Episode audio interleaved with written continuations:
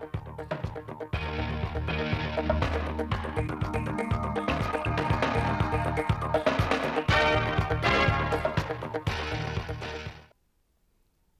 chào quý vị và các bạn. Đến với bản tin thời sự 16 giờ ngày 5 tháng 2 của Đài Phát thanh Truyền hình Thanh Hóa. Chương trình được thực hiện trực tiếp trên sóng FM tần số 92,3 MHz. Nhân chuẩn bị đón Tết Nguyên đán Giáp Thìn 2024, sáng nay ngày 5 tháng 2, tức 26 tháng Chạp, đoàn đại biểu Tỉnh ủy, Hội đồng Nhân dân, Ủy ban Nhân dân, Ủy ban Mặt trận Tổ quốc Việt Nam tỉnh Thanh Hóa do đồng chí Đỗ Trọng Hưng, Ủy viên Trung ương Đảng, Bí thư Tỉnh ủy, Chủ tịch Hội đồng Nhân dân tỉnh làm trưởng đoàn đã đến dâng hoa dâng hương tưởng niệm cố Tổng Bí thư Lê Khả Phiêu tại xã Đông Khê, huyện Đông Sơn. Cùng đi có các đồng chí Ủy viên Ban Thường vụ Tỉnh ủy, Phạm Thị Thanh Thủy, Trưởng ban Dân vận Tỉnh ủy, Chủ tịch Ủy ban Mặt trận Tổ quốc tỉnh, Nguyễn Ngọc Tiến, Trưởng ban Nội chính Tỉnh ủy, lãnh đạo Ban Tổ chức Tỉnh ủy, Văn phòng Tỉnh ủy và lãnh đạo huyện Đông Sơn.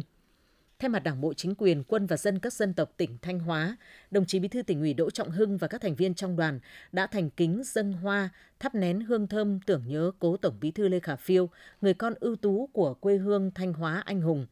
Tưởng nhớ cố Tổng Bí thư Lê Khả Phiêu, Đảng bộ, chính quyền, quân và dân các dân tộc tỉnh Thanh Hóa nguyện phát huy cao độ tinh thần tự lực tự cường, tranh thủ tối đa sự quan tâm hỗ trợ của Trung ương và các nguồn lực từ bên ngoài để quyết tâm thực hiện thắng lợi nhiệm vụ năm 2024, năm có ý nghĩa đặc biệt quan trọng trong thực hiện các mục tiêu của cả nhiệm kỳ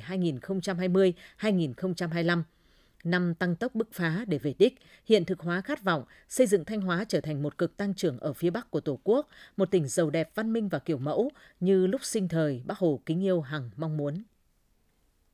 Đến thời điểm này, các cơ sở kinh doanh thuốc trên địa bàn thành phố Thanh Hóa đã cơ bản hoàn thành việc dự trữ thuốc phục vụ cấp cứu phòng chống dịch bệnh, thuốc phục vụ nhu cầu khám chữa bệnh của người dân cũng như thuốc điều trị các bệnh thông thường trong dịp Tết.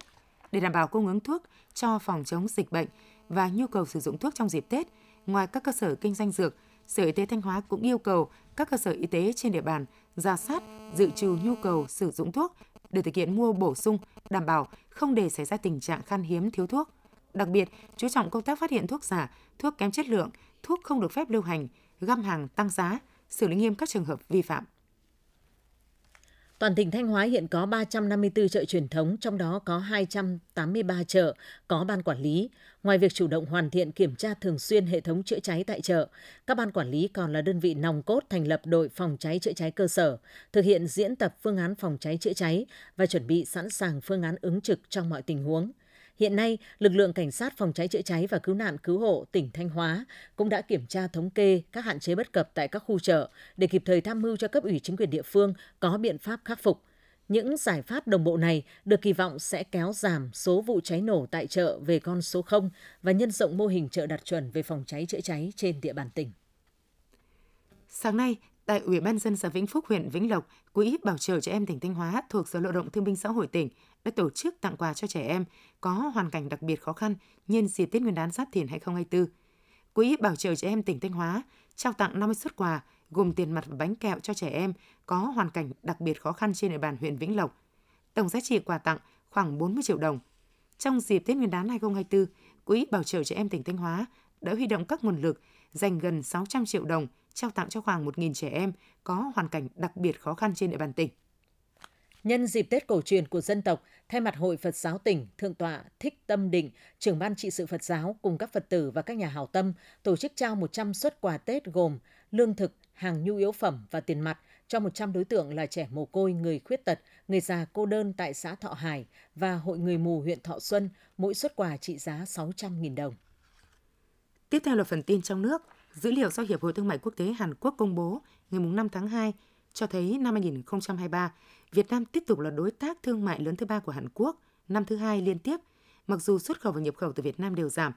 Theo dữ liệu của Hiệp hội Thương mại quốc tế Hàn Quốc cho biết, kim ngạch thương mại giữa Hàn Quốc và Việt Nam năm 2023 đạt 79,43 tỷ đô la Mỹ. Theo đó, thặng dư thương mại của Hàn Quốc giảm 19,5% xuống 27,55 tỷ đô la Mỹ. Việt Nam đã vượt Nhật Bản năm thứ hai liên tiếp để tiếp tục giữ vị trí đối tác thương mại thứ ba của Hàn Quốc. Thương mại song phương giữa Hàn Quốc và Nhật Bản đạt 76,68 tỷ đô la Mỹ trong năm 2023.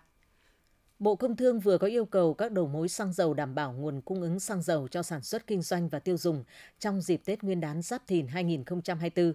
Theo đó, Bộ Công Thương yêu cầu các thương nhân đầu mối sản xuất xăng dầu thực hiện nghiêm túc kế hoạch sản xuất đã đăng ký với Bộ, chủ động nguồn cung xăng dầu, thực hiện việc dự trữ xăng dầu phù hợp, đảm bảo cung cấp xăng dầu cho các thương nhân đầu mối kinh doanh xăng dầu theo sản lượng, thời gian đã ký kết giữa các bên. Các thương nhân đầu mối kinh doanh xăng dầu thực hiện nghiêm túc đầy đủ tổng nguồn xăng dầu tối thiểu năm 2024 đã được phân giao và kế hoạch thực hiện tổng nguồn hàng quý đã đăng ký với Bộ Công Thương.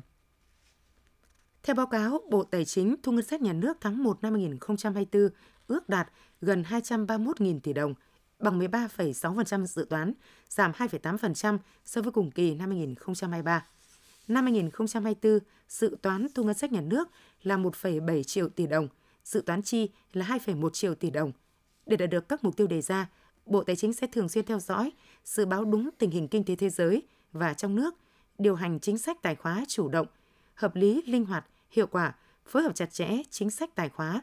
và các chính sách kinh tế khác nhằm giữ vững nền tảng kinh tế vĩ mô, kiểm soát lạm phát, bảo đảm các cân đối lớn, thúc đẩy tăng trưởng và phát triển bền vững các lĩnh vực kinh tế xã hội. Hội đồng Tiền lương Quốc gia vừa chính thức trình Chính phủ xem xét điều chỉnh tăng lương tối thiểu vùng từ ngày 1 tháng 7 năm 2024. Việc tăng lương tối thiểu vùng đồng bộ với thời điểm thực hiện cải cách tiền lương khu vực nhà nước. Cụ thể, lương vùng 1 nâng lên 4,96 triệu đồng, vùng 2 là 4,41 triệu đồng, vùng 3 là 3,86 triệu và vùng 4 đạt 3,45 triệu đồng. Lương hiện hành các vùng đang dao động 3,25 đến 4,68 triệu đồng. Mức lương tối thiểu giờ cũng tăng tương ứng 6% từ giữa năm 2024. Cụ thể, vùng 1 lên 23.800 đồng, vùng 2 lên 21.200 đồng, vùng 3 là 18.600 đồng, vùng 4 là 16.600 đồng. Theo số liệu của Tổng cục Thống kê, tổng mức bán lẻ hàng hóa và doanh thu dịch vụ tiêu dùng tháng 1 năm 2024 ước đạt 524.000 tỷ đồng, tăng 1,6% so với tháng trước và tăng 8,1% so với cùng kỳ năm trước.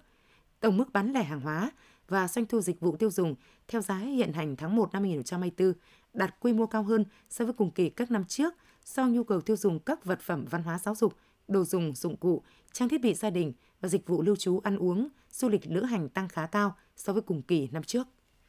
Trong kỳ nghỉ Tết Nguyên đán Giáp Thìn 2024, Tập đoàn Điện lực Việt Nam đã lên các phương án sẵn sàng vận hành hệ thống điện an toàn ổn định. Trong các ngày Tết Nguyên đán Giáp Thìn 2024, từ ngày 8 đến ngày 14 tháng 2, tức từ 29 đến mùng 5 Tết, ngành điện không thực hiện công tác cắt điện trên lưới, ngoại trừ trường hợp bắt buộc phải cắt điện để xử lý sự cố. Tập đoàn Điện lực Việt Nam đề nghị chủ đầu tư, các nhà máy điện tiếp tục phối hợp chặt chẽ với các cấp điều độ trong việc thực hiện nghiêm các mệnh lệnh điều độ để đảm bảo vận hành an toàn hệ thống điện quốc gia, nhất là vào dịp nghỉ Tết Nguyên đán Giáp Thìn 2024 khi mức độ tiêu thụ điện giảm mạnh so với ngày thường. Theo Cục Y tế dự phòng, Bộ Y tế, biến thể JN.1 đã phát hiện ở các trường hợp mắc COVID-19 tại thành phố Hồ Chí Minh. Theo phân loại của Tổ chức Y tế Thế giới, đây là biến thể thuộc nhóm cần quan tâm vì là biến thể phụ nhánh BA.2.86 của Omicron đã gia tăng nhanh chóng tại nhiều quốc gia trên thế giới và trong khu vực thời gian gần đây. Biến thể JN.1 được đánh giá có khả năng làm giảm hiệu quả của vaccine cũng như né tránh miễn dịch. Tuy nhiên, hiện chưa có bằng chứng cho thấy biến thể này có độc lực cao hơn, gây bệnh nặng hơn các biến thể trước đây và nguy cơ sức khỏe cộng đồng vẫn được đánh giá ở mức độ thấp ở cấp độ toàn cầu. Bệnh viện phổi Trung ương cho biết tỷ lệ tử vong do mắc nấm phổi xâm lấn rất cao, dao động từ 30 đến 80%, đặc biệt nếu không được điều trị, 100% bệnh nhân sẽ tử vong. Nấm phổi mãn tính nếu không được chẩn đoán và điều trị kịp thời sau 5 năm, tỷ lệ tử vong xấp xỉ 50%. Để bảo vệ sức khỏe của những người có hệ miễn dịch suy giảm, người có nguy cơ cao nhiễm nấm phổi, theo khuyến cáo của bác sĩ, người bệnh không nên đến những nơi tập trung đông người. Nếu bắt buộc phải đi tới những địa điểm có nguy cơ với sức khỏe, người bệnh cần đeo khẩu trang để phòng nhiễm nấm. Trong những ngày qua, hiện tượng sương mù đã gây ảnh hưởng đến hoạt động bay tại các sân bay khu vực phía Bắc. Nhiều chuyến bay đã phải chuyển hướng hạ cánh hoặc bị hoãn chậm giờ. Cục Hàng không Việt Nam yêu cầu các hãng hàng không chủ động theo dõi diễn biến tình hình thời tiết, có phương án phục vụ hành khách trong trường hợp thay đổi kế hoạch vận chuyển. Đối với các hãng hàng không, thời điểm này, các hãng đã lên kế hoạch tăng cường để đáp ứng nhu cầu tăng cao của hành khách. Để giảm thời gian xếp hàng, ngoài việc làm thủ tục hàng không tại quầy, hành khách có thể tự làm qua các hình thức như làm thủ tục trực tuyến trên trang web Mobile Check-in của hãng hàng không, làm các thủ tục qua hệ thống check-in tự động tại sân bay. Những thông tin vừa rồi cũng đã khép lại chương trình thời sự của Đài Phát thanh Truyền hình Thanh Hóa. Xin kính chào và hẹn gặp lại quý vị và các bạn trong những chương trình sau.